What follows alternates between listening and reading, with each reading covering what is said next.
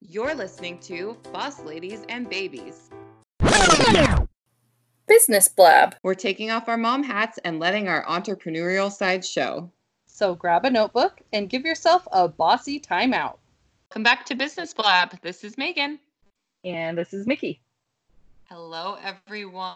We are here with another mini episode for you guys. And this week we're going to talk about 10 things to do during downtime at work yeah, so these are some pretty good um, good tips. Hopefully, I mean, you can even kind of do these while you're working from home too, mm-hmm. not not always at the office. But um, yeah, let's get started. So number one is to double check your work.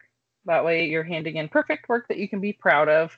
Um, it gives a good chance to go back through and and make sure you didn't miss anything and feel you know comfortable and confident when you do have to turn that stuff in.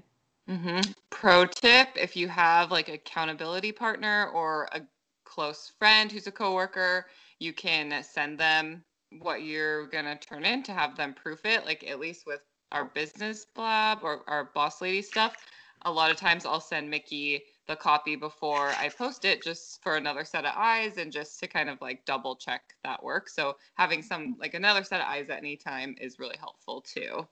Yeah. And the second one is to look ahead. So, wrapping your head around upcoming deadlines, just kind of knowing and having a plan for what's coming up so that nothing is just like, oh, I totally forgot about that and springs up out of nowhere. And then you're pressured and you don't do your best work. So, just looking ahead and planning it all out. Yeah, that's a good time to sit down and actually look at your planner, go through your to do list, and organize everything. And yeah, every I think you always feel better when you have a game plan going forward. Yeah, those 2020 planners can actually yep. be yeah. okay, number three is to help a coworker. So especially if you see somebody struggling to meet a deadline, um, if you you know notice that they're kind of falling behind, you can reach out and help them. It'll help you get some more experience, and it's always important to good to build good work relationships. The next one is organize your workspace. Oh my gosh, this is like a game changer. I am, well, first of all, I'm the queen of like tornadoing through my workspace, like my desk pile here, pile there. I use the floor in my office a lot of the times to like set different things because my desk isn't big enough.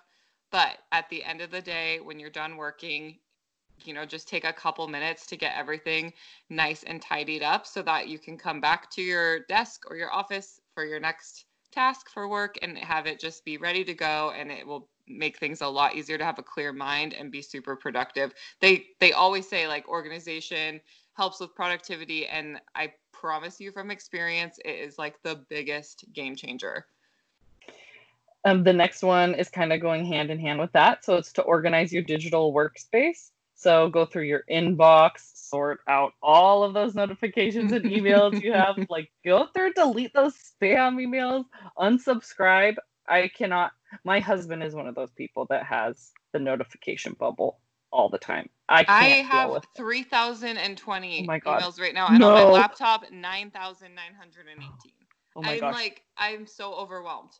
Yeah. So a good thing to do that I have found that's so simple but it's really impactful is go through and just when you do have time go through a few of those like oh it's just spam stuff unsubscribe like mm-hmm. it it's like one click usually so easy to just like cut that company off of your list i know i get emails from every store i've ever been to i think in everything that mm-hmm. i've like inquired in and just going through and ubs- unsubscribing to those after i realized oh i've just been deleting emails from them every day i should just stop getting them and it really helps cut down on some of that spam traffic for sure yeah, this has been on my to-do list for like a very, very long time. And it's just so overwhelming. And I just always feel this sense of like something's not done in the back of my head because I know that this is looming over me.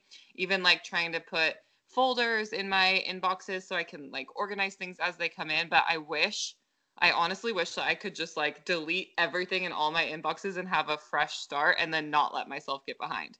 Like my husband, I see him every night. He goes through his email and deletes, and like he never has any unread emails. I'm just like, I have like five email addresses that yeah. are just like overflowing. So yeah, that's definitely on my that's like one of my goals. I think that's a huge one.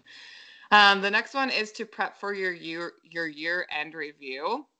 Now, a lot of you guys work for yourselves, right? And so it's really important to sit down with yourself and look back over your year of business and even quarterly, but at the end of the year is a really good time to do it. And just kind of, you know, you want to see where did I get my business? What worked for me? What didn't work for me? What can I be doing better next year? What do I need to change? And writing down your accomplishments now while they're fresh in your mind to help you remember some of the positive things that happened. And then also just kind of preparing goals for the next year as it comes.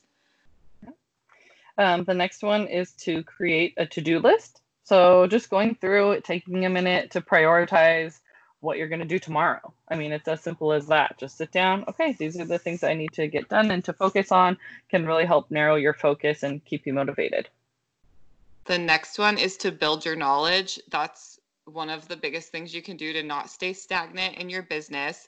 So, you know, reading blogs or books or just, you know, even YouTube, listening to podcasts. I mean, we talk about these things a lot on especially this mini episode, The Business Blab, but just building your knowledge and continuing to grow and educate yourself is going to make you a better person to rely on for people you know when they come to somebody in your industry and just having this extra knowledge that not everybody has like you have to push yourself to go out there and do this extra learning but it's really going to be helpful for you in the long run and set you apart from other people. Yeah. Um, let's see the next one is to do a back burner project. So that thing that you've had on your to-do list now's the time to do it. Whether, I mean, even for business, that could be, oh, starting a business Instagram if you don't have one, or writing a blog, or, you know, getting your website up and running, or any list of things. I know a lot of us right now working from home are like, oh, time to do that home improvement project in my office, or whatever. Any of those projects that you have going, might as well just get started and work on it in your downtime. Yep. And then the last tip we have for you guys on this episode is if you work with um, other people. If you're not just self employed by yourself, a really good thing you can do on your downtime is to get involved in other team projects. So, working with your coworkers on one of their projects gives you a new challenge, which is always good to push yourself and, you know, kind of go outside of your comfort zone at work, be challenged at work. That's a huge thing. So it gives you a new challenge, but it also helps build really good rapport with your coworkers. And, you know, in their downtime, they will probably return the favor if they see that you could use some help with the project as well. So just kind of putting yourself out there and helping out how you can. If you're self employed or if it's just you, you could really just maybe use that time to brainstorm new projects that you might want to be doing and ways that you can outsource to have some help brought into your business. So, like if you're really bad at cleaning out your email or responding to emails, maybe looking into hiring a virtual assistant that can help you with that or just kind of coming up with ways, you know, you can still get involved with new projects or have other people come in and help you. Yep. Yep, so hopefully um some of those, you know, ideas help you guys stay busy. Not that anyone needs help staying busy, but yeah. using that downtime to be more productive and um, beneficial to your business. Yep. And that's all we have for you guys. So until next time, stay bossy. Thank you for listening to Boss Ladies and Babies. If you like this episode, be sure to rate, review, and leave us some feedback. Make sure to follow us on Instagram and Facebook and join the conversation in our Facebook group at Boss Ladies and Babies. And until next time, stay, stay bossy. bossy.